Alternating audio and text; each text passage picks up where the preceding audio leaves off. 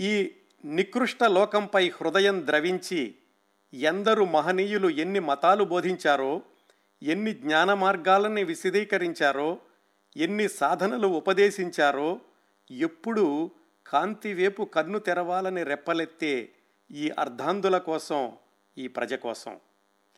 ప్రవక్త తరువాత ప్రవక్త జ్ఞాని వెంట జ్ఞాని అవతారం వెనక అవతారం ఈ రొంపిలోకి దిగి వచ్చి ఘోషించారు పాడారు రుక్కుల్ని వినిపించారు లాలించి వెలుగుని వెదజల్లారు.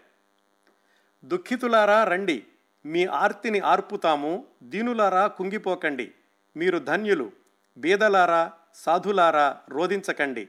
స్వర్గరాజ్యం మీది గర్వాంధులారా పరహింస ఉన్మత్తులారా ఐశ్వర్య పదవీ వ్యామోహ పాషాణ హృదయులారా దైవమున్నాడని మరువకండి అని పర్వతాగ్రాల పురరాజ వీధుల అరణ్యాశ్రమ పరిసరాల సహస్ర కంఠాలతో అరచిన ప్రవక్తలేమైనారు?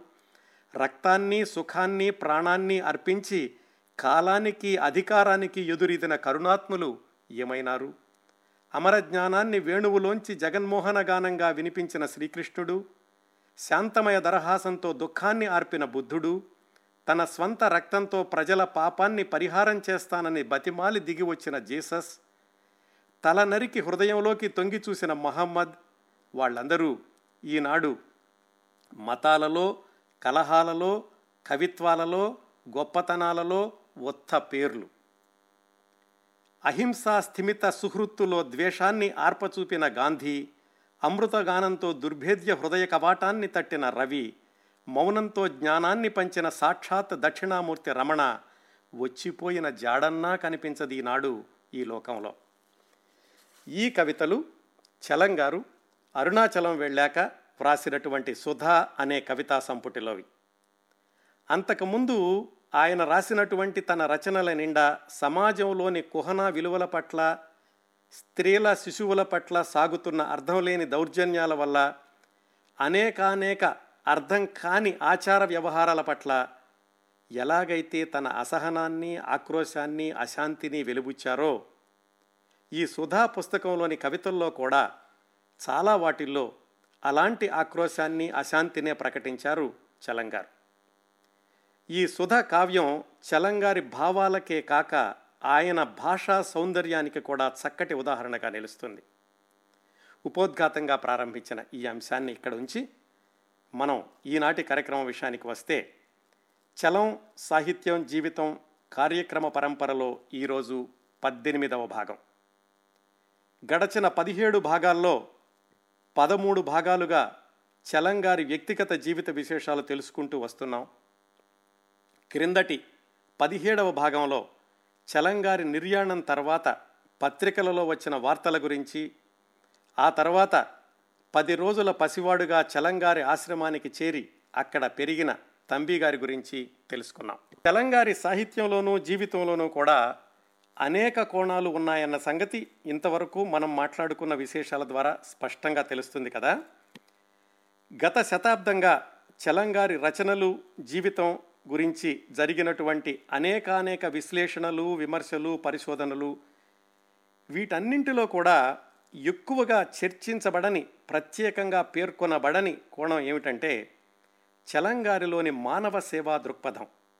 ఇది వాళ్ళు బెజవాడలో ఉండగానే రక్షణ కేంద్రం అనే భావనతో ప్రారంభమైనప్పటికీ ఆయన అరుణాచలంలో స్థిర నివాసం ఏర్పరచుకొని జీవించిన ముప్పై సంవత్సరాల్లో ఈ జాలి దయ కరుణ మానవ సేవ అనేవి శిఖరాగ్ర స్థాయికి పరాకాష్ఠకు చేరుకున్నాయి అని చెప్పుకోవచ్చు.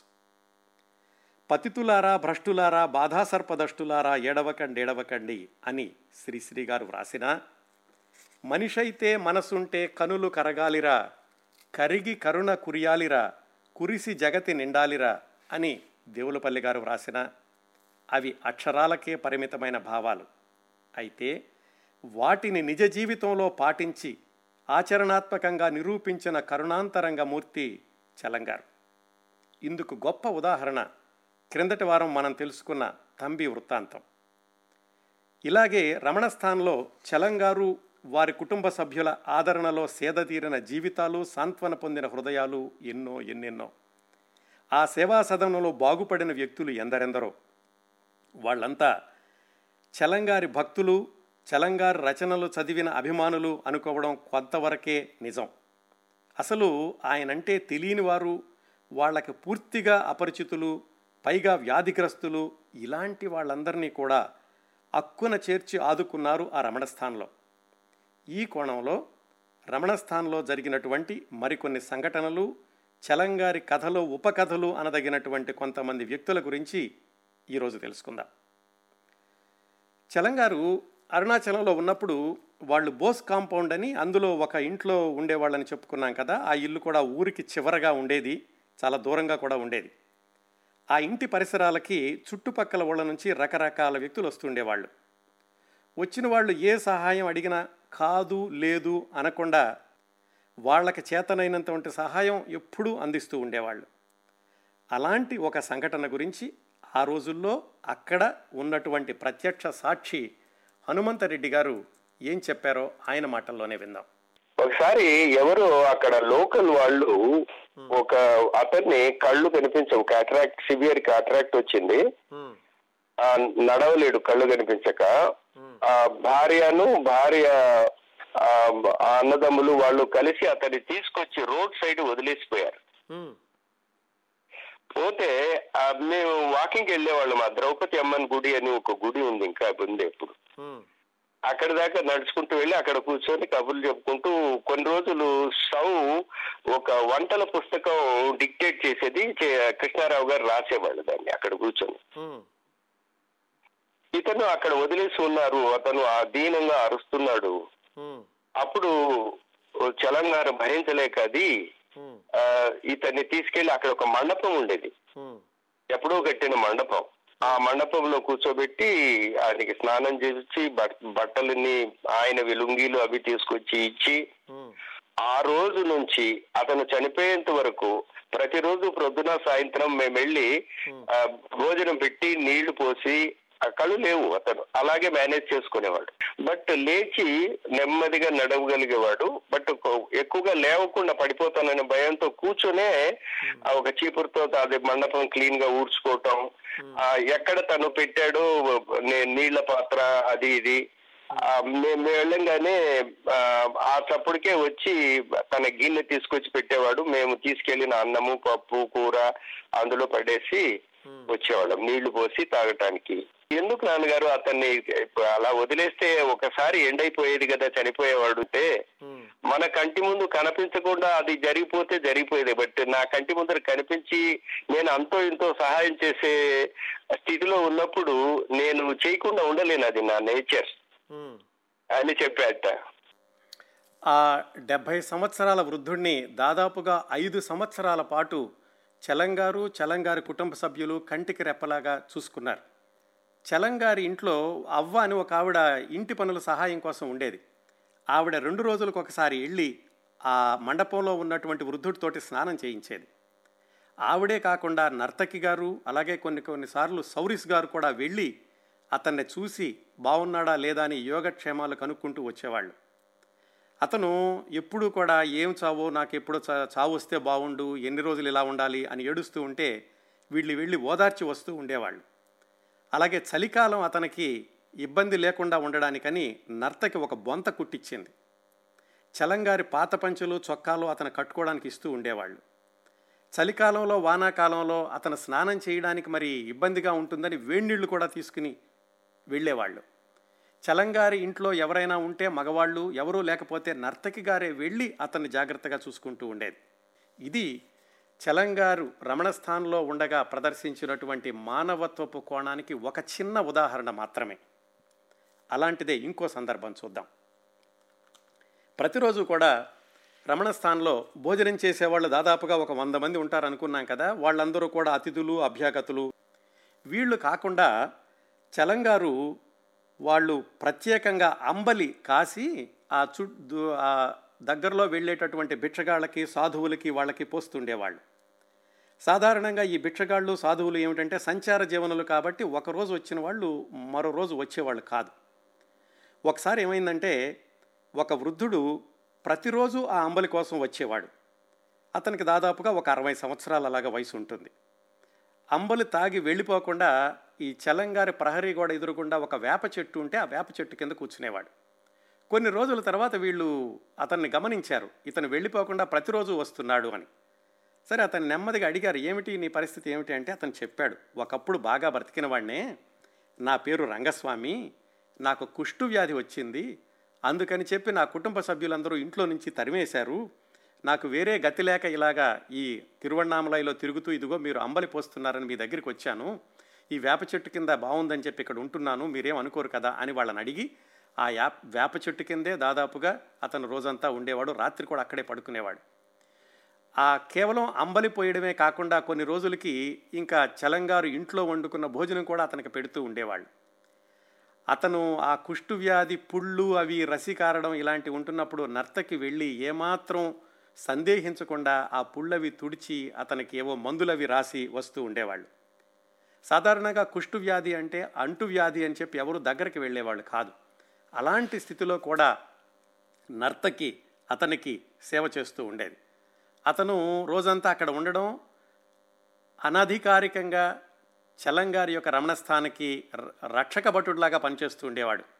ఎవరైనా ఆ కాంపౌండ్లోకి వచ్చి పూలు కోసుకెళ్ళడం ఇలాంటివి చేస్తుంటే అలా కాదని అదిలించడం అలాగే సాయంకాలం భజనలకి లో ఉండే వాళ్ళందరినీ కూడా పిలుచుకురావడం ఇలాంటి పనులు చేస్తూ ఉండేవాడు. అతనికి ఏదో కొంచెం ఒళ్ళు సహకరించినప్పుడు ఊళ్ళోకి వెళ్ళి కొంచెం కూలి పనులు లాంటివి కూడా చేసుకుంటూ ఉండేవాడు. ఒకరోజు ఇలాగా చలంగారితోటి కాస్త సాన్నిహిత్యం పెరిగాక వాళ్ళని అడిగాడు.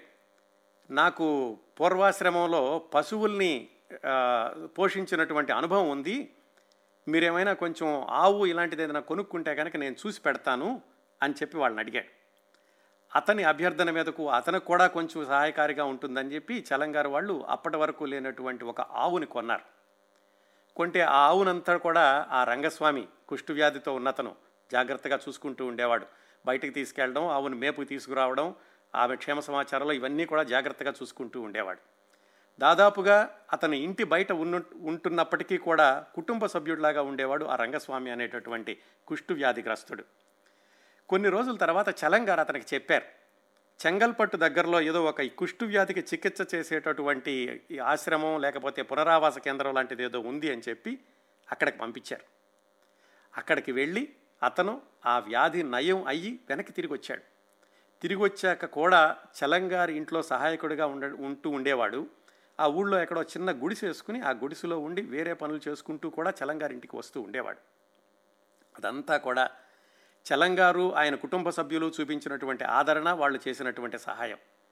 అలా కొద్ది సంవత్సరాలు అయ్యాక అతనికి స్ఫోటకం వచ్చి దాదాపుగా చిట్ట చివరి దశలో ఉండగా కూడా నర్తకి ఆ గుడిసెకు వెళ్ళి అతనికి సేవ చేసి అతని అతను కన్ను మూసే వరకు కూడా జాగ్రత్తగా చూసుకున్నారు. ఇలాంటివి కనీసం ఊహకి కూడా అందవు మనకి. అక్కడ చలంగారు ఆ రోజుల్లో ఉన్నటువంటి పరిస్థితుల్లో ఇలాగ ముక్కు మొహం తెలియని వాళ్ళని కూడా అంత జాగ్రత్తగా చూసుకోవడం అనేటటువంటి కోణం చాలామంది చలంగారు గురించి మాట్లాడుకునేటప్పుడు ఎక్కువగా చర్చించినటువంటి కోణం. ఇలాంటివి ఈ రెండు మాత్రమే కాదు. దాదాపుగా కొన్ని డజన్ల కొద్దీ ఉదాహరణలు ఇలాంటివి ఉన్నాయి. మరొక రెండు సందర్భాలు చెప్తాను. భగవాన్ రమణ మహర్షి జీవించి ఉన్నటువంటి రోజుల్లో విదేశాల నుంచి కూడా చాలామంది వచ్చి అక్కడ స్థిరపడిపోతూ ఉండేవాళ్ళు. అక్కడ ఇల్లు కట్టుకుని రమణ మహర్షి సాన్నిధ్యంలో ఉండేవాళ్ళు. అలాంటి వాళ్ళల్లో ఒక ఐరోపా దేశస్థుడు చాడ్విక్ అని దాదాపుగా అతను ఆ భగవాన్ రమణ మహర్షి దగ్గర పదిహేను ఇరవై సంవత్సరాలుగా ఉంటున్నాడు. చలంగారు రమణ స్థాన్లో అంటే ఆ భగవాన్ రమణ మహర్షి ఆశ్రమానికి ఎదురుగా ఉన్నటువంటి బోస్ కాంపౌండ్లో వారు స్థిరపడ్డాక వాళ్ళకు కూడా పరిచయం అయ్యాడు. అయితే భగవాన్ కన్ను మూసాక ఆ చాడ్విక్ ఆశ్రమంలో జరిగినటువంటి పరిణామాలు ఇవన్నీ చూడలేక అతను ఆ ఊరు వదిలేసి హిమాలయాల వైపు వెళ్ళిపోయి ఒక సంవత్సరం తర్వాత మళ్ళా తిరిగి వచ్చాడు. తిరిగి వచ్చేసరికి ఆశ్రమంలో పరిస్థితులు కొంచెం కొంచెంగా చక్కదిద్దుకుంటున్నాయి. అప్పుడు చలంగారింట్లో ఈ ఈశ్వర దర్శనం అవ్వడం వాళ్ళ ఇంట్లో సాయంకాలం పూట భజనలు జరగడం ఇలాంటివన్నీ జరుగుతున్నటువంటి క్రమంలో ఆ చాడ్విక్ రోజు వీళ్ళ భజనలకు వచ్చి ఇక్కడ కూర్చుంటూ ఉండేవాడు. ఎందుకంటే అప్పటికి రమణ మహర్షి లేరు కాబట్టి. ఆ వచ్చి కూర్చోవడమే కాకుండా ఆ దగ్గరలో ఒక ఇల్లు కట్టుకుని ఆ ఇంట్లోనే ఉండేవాడు. కొద్ది రోజుల తర్వాత అతనికి ఈ వంట చేసేటటువంటి మనిషి వెళ్ళిపోతే చలంగారి ఇంట్లో నుంచి అతనికి భోజనం కూడా వెళుతూ ఉండేది. ఆ చాడ్విక్ సంవత్సరం తర్వాత వెనక్కి వచ్చాక ఆశ్రమం యొక్క పరిస్థితులన్నీ కూడా సరిదిద్దాలని చెప్పి తనకు చేతనైనంతలో ఎక్కడికో విదేశాలకు రాసి తెలిసిన వాళ్ళని అడిగి కూడా నిధులు తెప్పించి ఆశ్రమానికి మళ్ళా పునర్వైభవం రావడానికి శాయశక్తులా కృషి చేశాడు. అతనికి అప్పటికే వేదాలు చదవడం ఇలాంటివన్నీ కూడా అలవాటని ఎందుకంటే కొన్ని దశాబ్దాలుగా అక్కడే ఉంటున్నాడు కాబట్టి. రమణ మహర్షి జీవించి ఉన్నటువంటి రోజుల్లో అతని చుట్టూతా ఈ వేదాలు చదివేటటువంటి పిల్లలు వాళ్ళు ఉండేవాళ్ళట. ఆ సంప్రదాయాన్ని మళ్ళీ కొనసాగించడానికని చెప్పి ఆ రమణ మహర్షి సమాధిని దర్శించడానికి వచ్చిన వాళ్ళల్లో కొంతమందిని బ్రతిమాలి వాళ్ళ పిల్లల్ని తీసుకురమ్మని చెప్పి ఆ పిల్లలకి ఏడెనిమిది మందికి వేదాలు నేర్పించేటటువంటి కార్యక్రమాన్ని కూడా చేపట్టాడు చాడ్విక్. అంతేకాకుండా వాళ్ళకి మామూలు విద్య కూడా కావాలని వాళ్ళకి ఇంగ్లీష్ నేర్పించడానికని చలంగారి దగ్గర ఉంటున్నటువంటి బసవరాజు గారని ఆయన తీసుకెళ్ళి వాళ్ళకి ఇంగ్లీష్ కూడా నేర్పించేవాడు. ఇంత సేవా కార్యక్రమాలు ఆ రమణ మహర్షి ఆశ్రమంలో చేస్తున్నప్పటికీ చలంగారి దగ్గరికి రావడం చలంగారి ఇంట్లో నుంచి ఆయనకు భోజనం వెళ్ళడం ఇలాగ వాళ్ళ కుటుంబానికి సన్నిహితుడయ్యాడు చాడ్విక్. కొద్ది సంవత్సరాల తర్వాత ఆయన కూడా వృద్ధాప్యంలోకి వచ్చి ఆయనకి జాండిస్ ఇలాంటిది వచ్చినప్పుడు నర్తకి వెళ్ళి మళ్ళా తనకు తెలిసినటువంటి సేవలు అవి చేస్తూ ఉండేది. చివరికి ఆయన వేలూరు హాస్పిటల్లో చేర్పించారు. ఆ వేలూరు హాస్పిటల్లోనే ఆయన కన్ను మూశాడు ఈ చాడ్విక్ అనే ఆయన. ఆయన యొక్క అంతిమ సంస్కారాలు వీటిని నిర్వహించడంలో కూడా చలంగారు కుటుంబ సభ్యులు ప్రముఖ పాత్ర పోషించి ఆయన యొక్క ఆ అంతిమ సంస్కారాలను కూడా పూర్తయ్యేలాగా సక్రమంగా పూర్తయ్యేలాగా చూశారు. చాడ్విక్ ఏమవుతాడు చలంగారికి? ఏమీ కాడు. అలాంటిదే ఇంకొక ఉదాహరణ చెప్తాను. ఈ చాడ్విక్ అనేటటువంటి ఈ ఐరోపా దేశస్థుడు భగవాన్ రమణ మహర్షి ఆశ్రమంలో ఉన్నటువంటి రోజుల్లోనే ఇంకా అంతకుముందు నుంచి కూడా మెర్స్టన్ అని ఆవిడ కూడా ఈ ఒక ఐరోపా దేశం నుంచి వచ్చినటువంటి ఆవిడే. ఆవిడ దాదాపుగా పంతొమ్మిది వందల నలభై ప్రాంతాల నుంచి కూడా భగవాన్ రమణ మహర్షి దగ్గర ఉంటోంది. ఈ రంగనాయకమ్మ గారు అంటే చలంగారి భార్య గారు మొట్టమొదటిసారిగా అనాచలానికి వెళ్ళినప్పుడు అక్కడ పరిచయం అయింది ఈ మెర్స్టన్. అప్పటి నుంచి కూడా వాళ్ళకి తెలుసు. ఈ చాడ్విక్ మెర్స్టన్ ఇద్దరు కూడా సమకాలీనులుగా ఉంటూ ఉండేవాళ్ళు. ఈ మెర్స్టన్ చలంగారు ఉంటున్నటువంటి ఇంటికి దగ్గరలోనే ఒక సొంతగా ఇల్లు కూడా కట్టించుకుంది. ఆవిడికి దాదాపుగా ఎనభై సంవత్సరాల వయసులో తన ఇల్లు కట్టించుకునేటప్పుడు తను సొంతంగా రాళ్ళు కూడా మోస్తూ ఉండేది. ఆవిడికి అప్పటికే అంటే అంతకు ముందు దాదాపుగా ఇరవై సంవత్సరాల నుంచి క్యాన్సర్ ఉంది. ఆ విషయం కూడా ఎవరికి చెప్పలేదు ఆవిడ. చలంగారి ఇంటి పక్కన ఇల్లు కట్టించుకుని ఆ క్యాన్సర్ తీవ్రంగా ముదిరి దానితోటి బాధపడుతున్నప్పుడు ఆవిడ వంట చేసుకోలేకపోతుంటే మళ్ళీ చలంగారింటి నుంచి భోజనం వెళుతూ ఉండేది. అంతేకాకుండా ఆవిడకి సహాయం చేయడానికి రావడానికి అందరూ భయపడేవాళ్ళు. ఆ క్యాన్సర్ ఎంత భయంకరంగా ఉండేదంటే ఒక్కొక్కసారి ఒంట్లో నుంచి మాంసపు ముద్దలు ఊడొచ్చినట్లుగా ఉండేదట. అలాంటి భయంకరమైన స్థితిలో బాధపడుతున్నప్పుడు కూడా నర్తకి వెళ్ళి ఆ ఒంటినంతటిని శుభ్రం చేసి ఆవిడకి ఏ మందులు కావాలో అవి ఇచ్చి దగ్గరుండి జాగ్రత్తగా జాగ్రత్తలు చెప్పి వచ్చి ఎప్పటికప్పుడు వెళ్ళి కాపాడుతూ ఉండేది నర్తకి. చివరికి అలాంటి దాంట్లోనే ఆవిడ చిట్ట చివరి రోజులు వస్తున్నాయి అని తెలిసినప్పుడు నర్తకిని పిలిచి తన దగ్గర ఉన్నటువంటి వస్తువులు అవన్నీ కూడా ఎవరెవరికి ఈ ఎలా ఎలా పంపించాలి అలాగే ఐరోపా దేశాలకు ఎక్కడ ఎలాగా పంపించాలి మద్రాసులో ఉన్నటువంటి మిత్రులకు ఎలా చేర్చాలి ఇవన్నీ కూడా ఒక జాబితా రాసి నర్తకికి ఇచ్చింది ఆ మెర్స్టన్ అనేటటువంటి వృద్ధ మహిళ. చివరికి ఆవిడ చనిపోయినప్పుడు శరీరం అంతా కూడా విపరీతమైనటువంటి దుర్గంధం వస్తుంటే ఎవ్వరూ ఆ ఇంటి వైపుకు వెళ్ళడానికే భయపడ్డారు. అలాంటి పరిస్థితిలో నర్తకి వెళ్ళి ఆ మృతదేహాన్ని శుభ్రం చేసి దాన్ని అలంకరించి ఆ దహన సంస్కారంలో అలాంటివన్నీ కూడా నిర్వహించారు. ఒక్కసారి చూడండి ఎవరు ఈ మండపంలోని వృద్ధుడు? కుష్టు వ్యాధితో బాధపడేటటువంటి రంగస్వామి చాడ్విక్ మెర్స్టన్ ఎవరు వీళ్ళంతా? చలంగారికి బంధువుల అభిమానుల ఆత్మీయుల సాహితీ ప్రియుల ఎవ్వరూ కాదు. మరి కేవలం సాటి మానవులు అంతే. సాటి మానవుల మీద అనంతమైన మానత్వాన్ని కురిపించిన నర్తకి ఆవిడ త్యాగ నిరతి గురించి ఎంత చెప్పుకున్నా తక్కువే అవుతుంది. చలంగారికి పూర్తికాలం సహాయకురాలుగా ఉంటూ కూడా ఆ నర్తకి గారు వీళ్ళందరికీ కూడా ఇంత సహాయం చేస్తూ ఉండేవాళ్ళు. ఎప్పుడైనా చూడండి చలంగారి గురించినటువంటి వ్యాసాల్లో కానీ చలంగారి గురించినటువంటి విమర్శనల్లో కానీ చలంగారి గురించినటువంటి పరిశోధనా గ్రంథాల్లో కానీ ఈ కరుణ మానవత్వం చలంగారు ఆయన యొక్క కుటుంబ సభ్యులు చేసినటువంటి ఈ మానవ సేవ గురించి ఎక్కువగా ఎక్కడా కూడా ప్రస్తావించబడదు. అందుకని ప్రత్యేకంగా మీ దృష్టికి ఇవి తీసుకొద్దామని చెప్పి ఈ ఉదాహరణలు చెప్పడం జరిగింది. ఇవే కాకుండా చలంగారు రమణస్థానంలో ఉండగా ఏమాత్రం సంబంధం లేని వాళ్ళు ఎంతోమంది ఆయనతోటి సహాయం పొందిన వాళ్ళు ఆయన కుటుంబంతో సహాయం పొందిన వాళ్ళు ఉన్నారు. కొన్నిసార్లు చలంగారికి బలవంతంగా కొంతమందిని వాళ్ళు ఆదరించాల్సి వచ్చేది. అయినా సరే వీళ్ళెవరు ఎక్కడి నుంచి వచ్చారు మనకేమిటి అనేటటువంటి ప్రశ్న లేకుండా వాళ్ళకి ఎంత సహాయం చేయగలము అని ఆలోచించి ఆ దిశలో వాళ్ళకి సహాయం చేస్తూ ఉండేవాళ్ళు. మరొక ఉదాహరణ. విశాఖపట్నంలో ఆ రోజుల్లో డాక్టర్ వసుంధర గారని ఒక డాక్టర్ గారు ఉన్నారు. ఆమె మరొక డాక్టర్ గారిని వివాహం చేసుకోవడానికని చలంగారి దగ్గరికి వచ్చి చలంగారితో చెప్పారు. నేను ఇలాగ మరొక డాక్టర్ గారిని వివాహం చేసుకుందాం అనుకుంటున్నాను. ఆ వివాహం కూడా మీ ఆశ్రమంలోనే జరిగితే బాగుంటుంది అని. చలంగారి నివాసాన్ని కూడా ఆశ్రమం అనేవాళ్ళు కూడా అనే అనేవాళ్ళు అని కూడా తెలుసుకున్నాం కదా. ఆ విధంగా చలంగారి ఆశ్రమంలో దాదాపుగా ఒక అరడజన పైగా పెళ్ళిళ్ళు కూడా జరిగినాయి. అట్లా చలంగారిని అడిగి వాళ్ళ ఇంటి ముందే పందిరి వేసి ఆ పందిరిలో పెళ్ళి చేసుకున్నారు డాక్టర్ వసుంధర్ గారు డాక్టర్ రావు గారు. అయితే మనం చెప్పుకోబోయేది వీళ్ళిద్దరి గురించి కాదు వీళ్ళ ద్వారా ప్రారంభమైనటువంటి మరో కథ గురించి. ఈ డాక్టర్ వసుంధర గారు డాక్టర్ రావు గారు ఎవరంటే వాళ్ళ అమ్మాయి తరువాత రోజుల్లో ప్రముఖ తెలుగు కథానాయిక అయ్యారు. ఇటీవల ఆవిడ క్యాన్సర్ నుంచి కూడా బయటకు వచ్చి చాలా స్ఫూర్తిదాయకమైనటువంటి వ్యక్తిగా నిలబడ్డారు. ఈ డాక్టర్ వసుంధర గారు రావు గారు వివాహం అయిపోయాక వాళ్ళు విశాఖపట్నం వెళ్ళిపోయారు. విశాఖపట్నంలో వాళ్ళు ప్రాక్టీస్ చేసుకుంటున్నారు. ఒకసారి వసుంధర గారి క్లినిక్కి ఒక పదిహేను పదహారేళ్ళ అమ్మాయి వచ్చింది. ఆ అమ్మాయి బర్మా కాందిసీకురాలు ఆ రోజుల్లో బర్మాలో జరిగినటువంటి రాజకీయ పరిస్థితులు వీటి వల్ల అక్కడున్నటువంటి తెలుగు వాళ్ళు ఆంధ్రదేశంలో రకరకాల ప్రదేశాలకి వలస వచ్చారు. వాళ్ళని బర్మా కాందిసీకులు అనేవాళ్ళు. ఈ పది పే పదిహేను పదహారు సంవత్సరాల అమ్మాయి పేరు శోభ. తెలుగు అమ్మాయే కానీ తెలుగు ఒక బర్మా యాసతోటి మాట్లాడుతూ ఉండేది. ఎలాగో విశాఖపట్నం వచ్చి ఈ వసుంధర గారి క్లినిక్కి వచ్చింది ఒకసారి. వచ్చి ఆవిడ ఆ అనారోగ్యం ఏదో తగ్గిపోయాక కూడా బయటకు వెళ్ళేటటువంటి పరిస్థితి లేక డాక్టర్ గారిని అడిగింది నాకు ఏదైనా పని చూపించండి ఇక్కడే ఉంటాను నాకు ఎక్కడికి వెళ్ళడానికి కూడా గత్యంతరం లేదు అని. అప్పుడు వసుంధర గారు విశాఖపట్నంలో ఏదో ఒకటి రెండు మూడు చోట్ల ఆవిడకి ఏదో ఉద్యోగం ఇప్పించాలని చూసి ఎక్కడా కుదరక చలంగార ఆశ్రమానికి తీసుకొచ్చారు. తీసుకొచ్చినప్పుడు ఆ పదిహేను పదహారు సంవత్సరాల శోభ అన్న అమ్మాయికి చెప్పారు చలంగారి దగ్గరికి వెళుతున్నాము అని. ఆ అమ్మాయికి తెలిసినటువంటి చలం సినిమా యాక్టర్ చలం.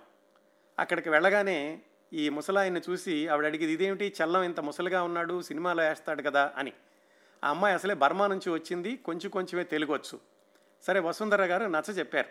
అలా కాదు వీళ్ళు ఇలా ఉంటారు ఇక్కడ ఉంటారు అని. అయితే సినిమా వాళ్ళందరూ కూడా ఇలాగే ఉంటారా అనేదో అనుకుంది కానీ మొత్తానికి రెండు మూడు రోజులకి ఆవిడకి అర్థమైంది. సినిమా యాక్టర్ చలం కాదు ఈ చలం గారు అనేటటువంటి ఆయన పెద్ద ఆయన ఈయన ఇలాగా ఎవరికైనా అవసరమైతే సహాయం చేస్తుంటారు వీళ్ళ కుటుంబ సభ్యులు అని తెలుసుకున్నాక ఇంకా ఆశ్రమం యొక్క పరిస్థితులకి అలవాటు పడడం ప్రారంభించింది ఆ శోభ అన్నటువంటి అమ్మాయి. ఈవిని ఇక్కడ వదిలేసి వసుంధర గారు రావు గారు వెనక్కి వెళ్ళిపోయారు. ఇక్కడ ఇక వీళ్ళ కుటుంబంలోనే తీసుకుని చలం గారు అమ్మాయికి భోజనం పెట్టడం ఆ అమ్మాయికి ఏమైనా ఎక్కడ పని చూపిద్దామని వాళ్ళు ఆలోచిస్తున్నటువంటి రోజుల్లో ఆ ఆశ్రమానికి వచ్చేటటువంటి వ్యక్తుల్లో ఒక కుర్రవాడు నాన్నగారు నేను ఈ అమ్మాయిని పెళ్ళి చేసుకుంటాను అని అడిగితే ఆ అబ్బాయికి నిన్ను ఈ శోభ అనేటటువంటి పదహారు పదిహేడు సంవత్సరాల అమ్మాయికి వాళ్ళ ఇంటి ముందే పెళ్ళి చేశారు. చలంగారు చలంగారి కుటుంబ సభ్యులు. ఆ అబ్బాయి ఆ శోభను వివాహం చేసుకున్నాక తన ఇంటికి తీసుకెళ్ళాడు ఎక్కడ? విజయవాడ దగ్గర ఎక్కడో. విజయవాడకి వెళ్ళిపోయారు అక్కడ వాళ్ళు కాపురం చేస్తూ ఉన్నారు. కాకపోతే ఏమైందో కానీ అక్కడ ఒక సంవత్సరం మించి వాళ్ళ కాపురం సవ్యంగా నడవలేదు. మళ్ళా ఆ అమ్మాయిని తీసుకొచ్చి తిరుపతి దగ్గర ఎక్కడ వదిలేసి ఆ కుర్రాడు వెళ్ళిపోయాడు. ఆ తిరుపతి దగ్గర నుంచి ఎక్కడికి వెళుతుంది మళ్ళీ అమ్మాయి? తెలుగు కూడా పూర్తిగా రాదు. దాంతో మళ్ళా తనకు తెలిసినటువంటి మళ్ళీ అరుణాచలానికి వచ్చేసింది. మళ్ళా చలంగారి ఇంట్లోనే. చలంగారు కూడా మళ్ళీ కాదనకుండా ఆమెకి కావాల్సినటువంటి సౌకర్యాలు చూస్తూ వాళ్ళ ఇంట్లో భజనలో పాల్గొనడం అలాగే వంట చేయడం వాళ్ళ ఇంటి పనులు చేయడం ఇలాంటి వాటితోటి కుటుంబ సభ్యురాలుగా ఉండిపోయింది ఆ శోభ అన్నటువంటి బర్మా కాంతికురా కాంతిశీకురాలు సరే కొన్ని రోజులు ఉంది కొన్ని రోజులు ఉన్న తర్వాత బర్మా నుంచి వాళ్ళ వాళ్ళు ఎవరో కబురు చేయడంతో వెనక్కి వెళ్ళిపోయింది. పైగా ఇక్కడ ఉన్నన్ని రోజులు కూడా ఆ అమ్మాయికి చదువు కూడా చెప్పారు. ఆశ్రమంలో ఉన్నటువంటి చిక్కాల కృష్ణారావు గారైన ఆయన చలంగారి మనవరాళ్ళకి వాళ్ళకి చదువు చెప్తూ ఉండేవాడు. వాళ్ళతో పాటుగా ఈ శోభకి చదువు కూడా నేర్పించారు. ఇంతలోకి ఆ బర్మా నుంచి కబుర్ రావడంతో ఆవిడ వెళ్ళిపోయింది అనుకోండి. అది కొన్ని నెలల పాటో లేకపోతే ఒకటి రెండు సంవత్సరాల పాటో శోభ అని ఏమాత్రం పరిచయం లేని ఒక అపరిచితురాలు చలంగారి ఆశ్రమంలో ఆశ్రయం పొంది కొంతకాలం ఉన్నటువంటి వైనం. అయితే ఆవిడ బర్మా వెళ్ళిపోయాక క్రిందటి సంవత్సరమే అంటే రెండు వేల పద్దెనిమిది ప్రాంతాల్లో తన పిల్లల్ని వాళ్ళని తీసుకొచ్చి బర్మా వెళ్ళాక మళ్ళీ ఆవిడ వివాహం చేసుకున్నట్లున్నారు. ఆ పిల్లల్ని వాళ్ళని తీసుకొచ్చి రమణస్థాన్లో తాను అప్పట్లో ఉన్నటువంటి చలంగారి ఇల్లు ఆ పరిసరాలు అన్నీ చూపించి వెళ్ళారట. ఇది ఒక ఉదాహరణ చలంగారింట్లో ఇలా ఎవరెవరో వచ్చి ఆశ్రయం తీసుకునేవాళ్ళు అనడానికి. మరొక ఉదాహరణ కొన్నిసార్లు చలంగారు వద్దు అనుకున్నా కానీ ఖచ్చితంగా వచ్చి ఆయన మీద పడుతూ ఉండేవి. కొంతమందికి సహాయం తప్పనిసరిగా సహాయం చేయాల్సినటువంటి పరిస్థితులు. అలాంటి వాటిల్లో ఒకటి మంగారాం అని ఈయన గురించి చలంగారు తన ఆత్మకథలో కూడా రాసుకున్నారు. మంగారాం అనేటటువంటి వ్యక్తి ఉత్తర భారతదేశస్థుడు తెలుగు సరిగ్గా రాదు అతనికి. రమణ మహర్షి ఉండగా ఆయన మీద భక్తితోటి వచ్చి ఆ ర- ఆ రమణాశ్రమం దగ్గరలో ఎక్కడో ఒక ఇల్లు అద్దెకి తీసుకుని అక్కడికి ఉంటున్నాడు. అప్పుడప్పుడు చలంగారి దగ్గరికి వస్తూ ఉండేవాడు. సహజంగానే రమణ మహర్షి ఆయన వెళ్ళిపోయాక ఇంకా అక్కడ ఉన్నటువంటి భక్తులు కొంతమంది చలంగారి దగ్గరకు వస్తూ ఉండేవాళ్ళు. చాలామంది వస్తూ ఉండేవాళ్ళు కాదు. అలా చలంగారికి పరిచయం అయ్యాడు ఈ మంగారం. ఒకరోజు చలంగారి దగ్గరకు వచ్చి brother my daughter is pregnant. ఓ ఏం చేసిందో చూడండి. ఇలాగేదో ఇంగ్లీష్లో చెప్పాడు. మీ కూతురు గర్భవతి అయితే ఎందుకంత భయపడ్డాం ఏడెనిమిది నెలలు అయితే ఆవిడకి కొడుకో కూతురో పుడతారు కదా అని అడిగారు చలంగారు. అంటే అలా కాదు. మా అమ్మ ఇక్కడ లేదు. వాళ్ళ ఊరైనటువంటి బొంబాయిలోనో కలకత్తాలోనో ఎక్కడో ఉంది. కాకపోతే ఆ అమ్మాయికి వివాహం కాలేదు. వివాహం కాకుండా గర్భవతి అయ్యింది. ఆ ఊళ్ళో నేను ఉంచలేను అందుకని ఇక్కడ తీసుకొస్తున్నాను. ఇక్కడికి తీసుకొచ్చినప్పటికీ కూడా ఈ చుట్టుపక్కల ఉన్నటువంటి భక్తులు వీళ్ళందరూ ఏం గొడవ చేస్తారో తెలియదు అందుకని మీ ఇంట్లో ఉంచుకుంటారా అని అడగడానికి చలంగారి దగ్గరికి వచ్చాడు మంగారం. సరే అసలు విషయం ఏమిటి అని అడిగితే చెప్పాడు. ఆ అమ్మాయికి పదిహేడు పద్దెనిమిది సంవత్సరాల వయసు ఉంటుంది కానీ మానసికంగా ఎదగలేదు. శారీరకంగా పెద్దగా కనిపిస్తుంది కానీ ఆవిడ ఆలోచనలో చేసే పనులన్నీ కూడా ఎనిమిది తొమ్మిది సంవత్సరాల అమ్మాయిలాగా ఉంటుంది. ఈ విషయం చెప్పి చలంగారిని అడిగితే చలంగారు సరే అలాగే తీసుకురా మా ఇంట్లో ఉంచుకుంటాంలే అన్నారు. దేనికి కూడా లేదు కాదు అనేటటువంటి సమాధానం ఉండేది కాదు చలంగారి ఇంట్లో ఎవరి దగ్గర నుంచి కూడా సరే అమ్మాయిని తీసుకొచ్చాడు ఎవరికీ తెలియకుండా చలంగారి ఇంట్లో ఉంచాడు. అయితే ఆ రమణ మహర్షి ఆశ్రమంలో ఉన్న వాళ్ళకి ఎలాగో తెలిసింది. చలంగారింట్లో ఇలా పెళ్ళి కాకుండా గర్భవతి అయినటువంటి ఒక అమ్మాయి ఉంది అని. అయితే చలంగారింట్లో చాలామంది ఉంటూ ఉంటారు వచ్చి వెళుతూ ఉంటారు కాబట్టి ఎవరికి తెలియదులే అనుకున్నారు కానీ ఈ తెలుసుకున్నటువంటి కొంతమంది తెలుగు పురంధరీమణులు ఆయన చలంగారి భాషలోనే చెప్పాలంటే వాళ్ళు వచ్చి చలంగారిని నిగ్గదీశారు. ఏమిటి మీ ఇంట్లో ఎవరో ఒక అమ్మాయి ఉందట కదా? ఆ అమ్మాయి గర్భవతి అట పైగా అమ్మాయికి వివాహం కాలేదట ఎందుకు మీ ఇంట్లో ఉంచుకున్నారు అని గట్టిగా అడగడం ప్రారంభించారు. సరే ఆయన ఏమన్నారంటే చూడండి మీరే అడగండి ఆ అమ్మాయినని సావిత్రి అని పిలిచారు. ఆ అమ్మాయి పేరు సావిత్రి. సరే వచ్చింది. ఆ వచ్చిన వాళ్ళందరూ ఆ అమ్మాయిని ఏవో ప్రశ్నలు వేశారు. ఆ అమ్మాయికి ఏమో తెలుగు రాదు హిందీ తప్ప ఇంకో భాష రాదు అమ్మాయికి. దాంతో ఆ అమ్మాయి ఏవో తెలిసి తెలియని సమాధానాలు చెప్పింది. వాళ్ళు ఇంకా చలంగారిని ప్రశ్నించడం ప్రారంభించారు. చలంగారిని ప్రశ్నించినా కానీ వాళ్ళకేమీ సమాధానాలు రాదు అని వాళ్ళకి తెలుసు. అందుకని వాళ్ళు విసిగి వెళ్ళిపోయారు. మొత్తానికి ఆ అమ్మాయి అలాగా చలంగారింట్లోనే ఉంది. మళ్ళా కొన్ని రోజులకి మంగారం వచ్చి ఇదిగో ఇప్పటికే తెలిసిపోయింది మిగతా వాళ్ళకి ఎవరికి తెలియదు అనుకున్నాను వీళ్ళు కొన్ని రోజుల తర్వాత అయినా వచ్చి గొడవ చేస్తారేమో మా అమ్మాయిని ఎక్కడికైనా పంపించి ఆవిడ వేరే చోట ప్రసవం అయ్యేటటువంటి సౌకర్యం మీరే కల్పించండి అన్నారు. ఏదో చిన్నగా ఇంట్లో కావాలంటే ఉంచుకుంటామన్నారు కానీ మళ్ళీ ఇలాంటివన్నీ కూడా వాళ్ళ మీదకే వస్తాయని చలంగారు కుటుంబ సభ్యులు ముందుగా ఊహించలేదు. కాకపోతే మళ్ళీ కాదు అనేటటువంటి పరిస్థితి లేదు కాబట్టి మంగారాంకి చెప్పారు సరే అయితే నేను ఎక్కడో చోట చూస్తానులే అని ఆ రోజుల్లోనే చలంగారికి డాక్టర్ కామేశ్వరి గారని విశాఖపట్నం నుంచి ఉత్తరాలు రాస్తూ ఉండేవాళ్ళు నాన్నగారు అని. ఆమెకి ఉత్తరం రాసి ఇలాగ ఒక అమ్మాయి ఉంది సహాయం చేయాల్సినటువంటి అమ్మాయి ఇది పరిస్థితి ఈ అమ్మాయిని మీ దగ్గరికి పంపిస్తాను మీ హాస్పిటల్లో ఉంచుకుని ప్రసవం అయ్యే వరకు కూడా జాగ్రత్తగా చూసుకోవాలి అని కామేశ్వరి గారికి ఉత్తరాలు రాశారు. రాస్తే ఆవిడ సరే నాన్నగారు చెప్పిన మీదట కాదనేటటువంటి పరిస్థితి కాదు. అలాగే పంపించండి నాన్నగారు అని ఆవిడ ఉత్తరం రాసింది. మళ్ళీ మంగారాంకి చెప్పారు చలంగారు సరే మీ అమ్మాయిని పంపిస్తాను అని. ఇంతలో తను వచ్చి నేను కూడా వెళ్తాను మా అమ్మాయితోటి అన్నాడు. అంటే చలంగారు చెప్పారు మీ అమ్మాయి ఒక్కరిదానికే అయితే వాళ్ళు చూసుకోగలరు మరి నువ్వు కూడా వెళ్ళి మళ్ళీ వాళ్ళ దగ్గరే ఉంటే మీ ఇద్దరిని పోషించడానికి అయ్యేటటువంటి ఖర్చులు ఇవన్నీ ఎలా వస్తాయి అంటే మంగారం చెప్పాడు లేదు నా దగ్గర డబ్బులు ఉన్నాయి నేను ఇక్కడ వడ్డీ వ్యాపారం చేస్తున్నాను డబ్బులకేం ఇబ్బంది లేదు నేను కూడా వెళ్తాను మా అమ్మాయితోటి అన్నాడు. సరే మళ్ళీ కామేశ్వర్ గారికి రాసి ఒప్పించుకున్నాక అంగీకారం తీసుకున్నాక వాళ్ళిద్దరిని కూడా విశాఖపట్నం వెళ్ళమని చెప్పి వాళ్ళు ఏర్పాట్లన్నీ చేశారు చలంగారు వాళ్ళు. అతను ఒక బండి తెప్పించుకుని తానుంటున్నట్టు ఇంటింటికి తాళం వేసి ఆ అమ్మాయిని ఎక్కించుకుని ఆ బండిలో రైల్వే స్టేషన్కి వెళ్ళాడు. సరే వెళ్ళాడు కదా విశాఖపట్నం వెళతాడు అక్కడ నుంచి కబురు వస్తుందని చూస్తున్నటువంటి చలంగారికి మరొక ఐదారు గంటల్లో ఆ బండి మళ్ళీ వెనక్కి వచ్చేసింది. ఏమిటయ్యా మంగారం వెనక్కి వచ్చేసావంటే నాకు ఎందుకో వెళ్ళబుద్ధి కాలేదు వెనక్కి వచ్చేసాను అన్నాడు అలా వెనక్కి రావడమే కాకుండా ఆ బండి చలంగారింటి దగ్గర ఆపించి మీరే ఇవ్వండి బండి వాడికి డబ్బులు అన్నాడు. అప్పటికే ఈ మంగారాంకి కొంచెం మతిస్థిమితం తప్పుతోంది అన్నటువంటి విషయం చలంగారు వాళ్ళు గ్రహించారు. సరే ఏదో వచ్చాడు కదా అని చెప్పేసి అప్పటికేదో అది సర్ది పంపించేశారు. మళ్ళీ ఆ అమ్మాయిని చలంగారింట్లోనే ఉంచేశాడు. కొన్నాళ్ళకి ఆ అమ్మాయికి ప్రసవం అయింది ఒక ఆడబిడ్డ పుట్టింది.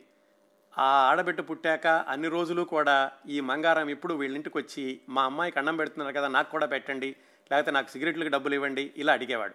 అప్పటికి అతని మతి స్థిమితం కొంచెం తారాస్థాయికి వెళుతోంది. ఆ స్థిమితం తప్పి కొంచెం పిచ్చివాడులాగా ప్రవర్తిస్తున్నాడు అని వాళ్ళకి తెలిసింది. ఆ అమ్మాయి ప్రసవించి ఆడబిడ్డ పుట్టాక మళ్ళీ ఆ పిల్లని ఎక్కడ పెంచుతారు ఎవరు చూస్తారు? ఆ దగ్గరలో ఉన్న వాళ్ళు ఎవరో పిల్లల కోసం చూస్తుంటే నర్తకే ఆ పాపని వేరే వాళ్ళకి పెంచుకోవడానికి ఇచ్చేసింది. అది తెలిసాక వచ్చి మంగారాం మరింతగా గొడవ చేయడం ప్రారంభించాడు. మా మనవరాలను ఎక్కడో అమ్మేశారు మీరు తీసుకురండి అని. తీసుకొస్తామయ్యా నువ్వేం చేస్తావు ఎలా పోషిస్తావు అంటే సమాధానం లేదు. అతనికి మరింతగా మతి భ్రమించడం అనేది ఎక్కువ స్థాయికి చేరి ఒకరోజు తన ఇంట్లో కూర్చుని తలుపులు వేసుకుని నేను ఆత్మహత్య చేసుకుంటున్నాను అని అరవడం ప్రారంభించాడు. దాంతో చలంగారు వాళ్ళు పోలీసులకి వాళ్ళకి రిపోర్ట్ ఇస్తే పోలీసులు వచ్చి ఆ తలుపులు బద్దలు కొట్టి మంగారాంను బయటికి తీసుకొచ్చి అక్కడి నుంచి మద్రాసు తీసుకెళ్ళి మద్రాసులో ఈ మానసిక వికలాంగుల యొక్క ఆసుపత్రిలో చేర్పించారు. మరి ఈ అమ్మాయి అయితే వీళ్ళింటి దగ్గరే ఉంది. ఆ సావిత్రి అన్నటువంటి పదిహేడు పద్దెనిమిదేళ్ళ పిల్ల మానసికంగా ఎదగినటువంటి పిల్ల. ఈలోగా వాళ్ళు ఏం చేశారంటే ఆ మంగారాం యొక్క ఊరేదో తెలుసుకుని ఆ ఊరికి ఉత్తరం రాశారు. ఇలాగా మంగారాం పరిస్థితి ఇలా ఉంది? అతను ఆసుపత్రిలో ఉన్నాడు పిచ్చి ఆసుపత్రిలోనూ. వాళ్ళ అమ్మాయి మా దగ్గర ఉంది అతని రాసినటువంటి నోట్లు అవి కూడా ఇక్కడే ఉన్నాయి. మీరు వచ్చి ఆ వడ్డీలు ఏవో వసూలు చేసుకుని ఈ పిల్లని తీసుకెళ్ళండి అని. ఆ బంధువులు వాళ్ళు వచ్చి మంగారం వడ్డీలకి ఇచ్చినటువంటి నోట్లు అవి తీసుకుని ఆ వడ్డీ డబ్బులు ఏవో వసూలు చేసుకుని ఆ పిల్లని తీసుకుని వాళ్ళ ఊరు వెళ్ళిపోయారు. అలాగా ఒక దాదాపు ఐదేరు నెలలు అయ్యింది అతను మద్రాసులో ఆసుపత్రిలో ఉండి. కొన్ని రోజులకి ఆసుపత్రి వాళ్ళు ఉత్తరం రాశారు చలంగారికి ఎందుకంటే చేర్పించింది చలంగారి యొక్క ఆ సలహా మీదే కాబట్టి ఉత్తరం రాశారు. ఇతనికి తగ్గుతోంది కొంచెం మామూలు మనిషి అవుతున్నాడు ఇతన్ని మళ్ళా వెనక్కి పంపించేసేస్తాం మరి మీ దగ్గరికే పంపించమంటారా అని. సరే చలంగారు సరే అన్నారు. కాస్త మళ్ళా అతను మనస్థిమితం కుదిరాక వెనక్కి వచ్చాడు వచ్చాక అప్పుడు జరిగినటువంటి సంభాషణ చలంగారి మాటల్లోనే ఎలాగంటే త్వరలోనే మంగారం కూడా దిగాడు చాలా జాలీగా. నన్ను ఎందుకు పిచ్చాసుపత్రిలో పెట్టించావు వెంకటచలం అని అడిగాడు. ఏమీ జవాబు చెప్పలేక సిగ్గుతో తలంచుకున్నాను. అతనికి ఇప్పుడు ఇల్లు లేదు డబ్బు లేదు. ఆ డబ్బు లేకపోవడంతో స్నేహితులందరూ మొహాలు దాచేశారు. కూతురు కూడా లేదు. అతను నేను ఎందుకు బతికించినట్టు? నేను చేసింది పుణ్యకార్యమా పాపకార్యమా? త్వరలోనే అతను ఏమీ తోచక చచ్చిపోయాడు. అది మంగారాం యొక్క జీవితం అలా ముగిసి ఉండొచ్చు కానీ చలంగారు కుటుంబ సభ్యులు కాపాడినటువంటి సావిత్రి వాళ్ళ అమ్మాయి అలాగే ఆ అమ్మాయికి పుట్టినటువంటి పసిపాప మళ్ళా ఈ సావిత్రి ఎవరి బారినా పడకుండా జాగ్రత్తగా కుటుంబ సభ్యుల దగ్గరకే చేర్పించడం ఇవన్నీ కూడా ఈ ఉదంతంలో మనం జాగ్రత్తగా గమనించ గమనించాల్సినటువంటి అంశాలు అలాగే చలంగారి మానవ సేవా దృక్పథానికి మరొక గొప్ప ఉదాహరణ. ఇంకొక వ్యక్తి గురించి చెప్తాను. ఈ వీళ్ళు ఆశ్రమంలో ఉన్నప్పుడే చాలామంది ఆ భగవాన్ దగ్గరికి వచ్చిన వాళ్ళు భగవాన్ వెళ్ళిపోయాక చలంగారి ఆశ్రమానికి కూడా అలాగే చలంగారి ఆశ్రమానికి వచ్చి సాయంకాలం పూట జరిగేటటువంటి భజనలు వీటిల్లో పాల్గొంటారని చెప్పాం కదా. అలాంటి వాళ్ళల్లో ఒక వ్యక్తి దాదాజీ అని ఆయనకు కూడా ఒక యాభై అరవై సంవత్సరాల వయసు ఉంటుంది. అందరూ దాదాజీ అని పిలిచేవాళ్ళు. ఒక తెల్లటి అంగి తెల్లటి గడ్డం పెద్ద మనిషి. అతను అసలు పేరు జఠాలాల్. అతను ఒక సింధీ వ్యక్తి. వీళ్ళింట్లో ఈ భజనలకి వాటికి వస్తూ ఉండేవాడు. భోజనం కూడా వీళ్ళింట్లోనే చేస్తూ ఉండేవాడు అప్పుడప్పుడు. ఏదో ఒక ఇల్లు తీసుకుని ఆ ఇంట్లో అద్దెకు ఉండడం అలాంటి పనులు ఏవో చేశాడు. కొన్ని రోజుల తర్వాత చలంగారికి చెప్పాడు ఆయన యొక్క నేపథ్యం. అంతవరకు కూడా ఆయన ఎవరో ఎవరికీ తెలీదు. వస్తున్నాడు ఏదో ఈ ఆధ్యాత్మిక భావనలో ఉన్నాడు రమణ మహర్షి మీద నమ్మకంతో వచ్చాడు వీళ్ళింట్లో భజనలకు వస్తున్నాడు. అంతవరకే కానీ ఎప్పుడు అడగలేదు. కొన్ని రోజుల తర్వాత చెప్పాడు. నేను ఇంట్లో చెప్పకుండా వచ్చేసాను మా ఇంట్లో వాళ్ళకి నచ్చదు కానీ నాకు మాత్రం ఇలాగా ఈ ఆధ్యాత్మిక భావనతోటి ఈ మహర్షి దగ్గర ఉండిపోదామని చెప్పి వచ్చేసాను అయితే ఇంట్లో వాళ్ళు నా గురించి బాధపడుతూ ఉంటారు. నేను ఇక్కడ ఉన్నాను అని తెలియకుండా వాళ్ళకి తెలియచేయాలి అని చలంగారి సహాయం అడిగాడు. సరే ఎలాగూ అంటే నేను ఒక ఉత్తరం రాస్తాను కానీ ఉత్తరం ఈ రమణస్థాన్ నుంచి వెళ్ళకూడదు వేరే చోట నుంచి వెళ్ళే వెళ్ళేటటువంటి సహాయం చేయండి అని చలంగారిని అడిగితే చలంగారి మిత్రుడు పట్టాభ్రామయ్య గారని విజయవాడలో ఉన్నారు. ఆయనతో చిన్నప్పుడు చదువుకున్న ఆయన. సరే చలంగారు ఏం చేశారు? ఈ దాదాజీ రాసినటువంటి ఉత్తరాన్ని కవర్లో పెట్టి పట్టాభిరామయ్య గారికి పంపించి మీరు ఫలానా అడ్రస్కి పోస్ట్ చేయండి అన్నారు. అలాగే అది వెళ్ళాక ఆ దాదాజీ యొక్క కుటుంబ సభ్యులు మళ్ళీ ఉత్తరం రాస్తే అది పట్టాభరామయ్య గారికి వస్తే ఆయన మళ్ళీ అరుణాచలానికి పంపించడం ఇలా చేశారు. అట్లా కొన్ని రోజులు అయ్యాక మొత్తానికి ఎలాగైతే ఆ కుటుంబ సభ్యులకి ఈ దాజా దాదాజీ అన్నటువంటి పెద్ద మనిషి ఇక్కడ ఉన్నాడని తెలిసి తెలుసుకుని అరుణాచలం వచ్చారు. వచ్చి ఆయన కాళ్ళు పట్టుకుని బతిమాలారు వెనక్కి వెళ్ళిపోదాం రా అని. చలంగారికి కూడా చెప్పారు మీరన్నా చెప్పండి ఈయన వెనక్కి తీసుకెళ్ళిపోతాము మాకు అన్నీ ఉన్నాయి ఏమీ లేనట్లుగా ఇక్కడ ఎందుకు ఉండడం ఇలాగు అని చెప్పి చలంగారు కూడా ఆయన్ని ఒప్పించిన మీదట మొత్తానికి ఆయన వెనక్కి వెళ్ళిపోయాడు. అంతటితో కథ అయిపోలేదు. వెనక్కి వెళ్ళిపోయాడు కుటుంబంతో ఉంటున్నాడు అది బాగానే ఉంది. అయితే ఇందాక కథలో మనం మంగారాం అని చెప్పుకున్నాం చూడండి వాళ్ళ అమ్మాయి ప్రసవం అయితే తీసుకొచ్చాడు అని. అతను ఒకసారి ఆ ఉత్తర భారతదేశానికి వెళ్ళినప్పుడు బరోడాకి వెళ్ళినప్పుడు ఈ దాదాజీని కలిశాడు. ఆ దాదాజీ ఇంటికి వెళ్ళగానే తీవ్రమైనటువంటి దిగ్భ్రాంతి. ఎందుకంటే దాదాజీ ఇల్లు మామూలు ఇల్లు కాదు. అత్యంత విలాసవంతమైనటువంటి భవనం. విదేశీ కార్లు. విపరీతంగా ధనవంతులు వాళ్ళు. అలాంటి అతను ఇంట్లో అన్నీ వదిలేసి ఈ ఆశ్రమానికి వచ్చి ఎవరికీ తెలియకుండా అలా ఉన్నాడనమాట మంగారామును చూసి చలంగారు వాళ్ళు బాగున్నారా అని అడిగాడు. వాళ్ళు చేసేటటువంటి వ్యాపారం ఏమిటంటే అప్పడాలు ఈ సేమియా ప్యాకెట్లు తయారు చేసి అమ్మడం ఇలాంటి వ్యాపారంలో ఉండి అంతగా సంపాదించారు బరోడాలో. ఈ దాదాజీ అంటే జఠాలాల్ అనేటటువంటి ఆయన యొక్క కుటుంబ సభ్యులందరూ. సరే చలంగారి క్షేమ సమాచారాలు కనుక్కుని మంగారాంకి ఇదిగో నువ్వు వెళుతున్నావు కదా చలంగారికి ఇవ్వమని చెప్పి అప్పడాలు సేమియా ప్యాకెట్లు ఇలాంటివి ఇచ్చి పంపించారు. ఇంకా అయిపోలేదు కథ. ఆ తర్వాత ఐదారు నెలలకి ఆ జఠాలాల్ మళ్ళీ అరుణాచలం వచ్చాడు. ఈసారి పూర్తిగా ఆయన కాషాయ దుస్తుల్లో ఉన్నాడు. చెప్పాడు చలంగారికి మీరైతే అప్పుడు నన్ను ఎలాగో బ్రతిమాలి ఇంటికి పంపించారు. నేను మాత్రం సంసార బంధనాల్లో ఉండలేను. పూర్తిగా సన్యాసం తీసుకున్నాను. నేను ఇంకా ఇంటికి వెళ్ళను. ఇలాగా నేను గుళ్ళు గోపురాలు తిరుగుతున్నాను. అయినా మీరు ఎలా ఉన్నారు చలంగారు అప్పట్లో ఇబ్బందులు పడుతూ ఉండేవాళ్ళు కదా అని అడిగితే చలంగారు చెప్పారు. లేదు నాకు బాగానే ఉంది పర్వాలేదు ఏవో ఇబ్బందులనే ఉంటూ ఉంటాయి కానీ పోతూ ఉంటాయిలే అని చెప్తే అతను కాదు కాదు నేను మా వాళ్ళతో చెప్పి మీకు నిధులు వచ్చేలాగా చేస్తాను మీరు ఒప్పుకోండి అంటే చలంగారు ససేమిరా ఒప్పుకోలేదు. అలాంటి ఏం వద్దు మాకు రేపు ఎలా జరుగుతుంది అనేది భగవానే చూసుకుంటారు. మీరు మాత్రం ఏదో ఈ సన్యాసంలో ఉండగా మళ్ళీ మీ వాళ్ళని సంప్రదించి నా కోసం డబ్బులు తీసుకురావడం ఇలాంటివి ఏవి చేయకండి అన్నారు. ఆ తర్వాత దాదాజీ వెళ్ళిపోయారు. ఏమయ్యారో తెలియదు అది మరొక వ్యక్తి గురించి చలంగారి యొక్క ఆశ్రమంలో ఉన్న వ్యక్తి. మరొక వ్యక్తి గురించి చెప్పి ఈనాటి కార్యక్రమాన్ని ముగిస్తాను. చలంగారు పంతొమ్మిది వందల నలభై రెండు ప్రాంతాల్లో బెజవాడలో ఉండగా ఆయన స్థిర నివాసం బెజవాడలో ఉండి చుట్టుపక్కల ఊళ్ళలో ఉద్యోగాలు చేసేవాళ్ళని చెప్పుకున్నాం కదా. చాలా కాలం ఏలూరులో కూడా ఉద్యోగం చేశారు. లీలగారు కూడా చలంగారితో ఉండేవాళ్ళు. ఆయన మధ్య మధ్యలో బెజవాడ వచ్చినప్పుడు ఒక కుర్రవాడు వచ్చి చలంగారితోటి మాట్లాడి నేను అప్పుడప్పుడు వచ్చి మిమ్మల్ని కలుస్తానండి అని చెప్పాడు. చలంగారు సరే రా కానీ ఎందుకు వచ్చి ఏం చేస్తామంటే ఏమీ లేదండి మీ దగ్గర కూర్చుంటాను అంతే అన్నాడు. అతని పేరు సుబ్రహ్మణ్యం ఏదో ఉంది సన్నగా ఉంటాడని చెప్పి అతని సన్నాలు అనేవాళ్ళు. నా దగ్గర కూర్చుంటే ఏమొస్తుందయ్యా అని అడిగారు చలంగారు ఏమీ లేదండి మిమ్మల్ని చూస్తూ కూర్చుంటే నాకు ఎంతో మనశ్శాంతిగా ఉంటుంది అన్నాడు ఆ కుర్రాడు. నేనే అశాంతితో కొట్టుకుంటున్నాను నా ముందు కూర్చుని నీకు మనశ్శాంతి రావడం ఏమిటి అన్నారు కానీ కాదనలేదు. అలాగే అప్పుడప్పుడు బెజవాడలో వాళ్ళ ఇంటికి వస్తూ ఉండేవాడు ఆ సన్నాలు అని వాళ్ళు పిలుచుకునేటటువంటి అబ్బాయి. చలంగారు కొన్నిసార్లు కృష్ణానది వైపుకి సాయంకాలం పూట షికారుగా వెళుతూ ఉండేవాళ్ళు పిల్లల్ని తీసుకుని.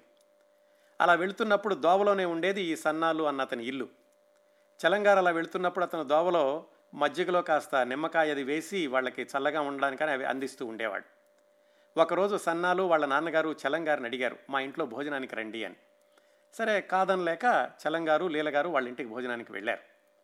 వెన్నెల్లో డాబా మీద వాళ్ళు సహపంక్తి భోజనంలాగా పెట్టి చలంగారికి భోజనం వడ్డించి వాళ్ళందరూ కూడా నుంచుని అతి భక్తిగా ఏదో దైవప్రసాదం అన్నట్లుగా వాళ్ళు చూస్తున్నారు.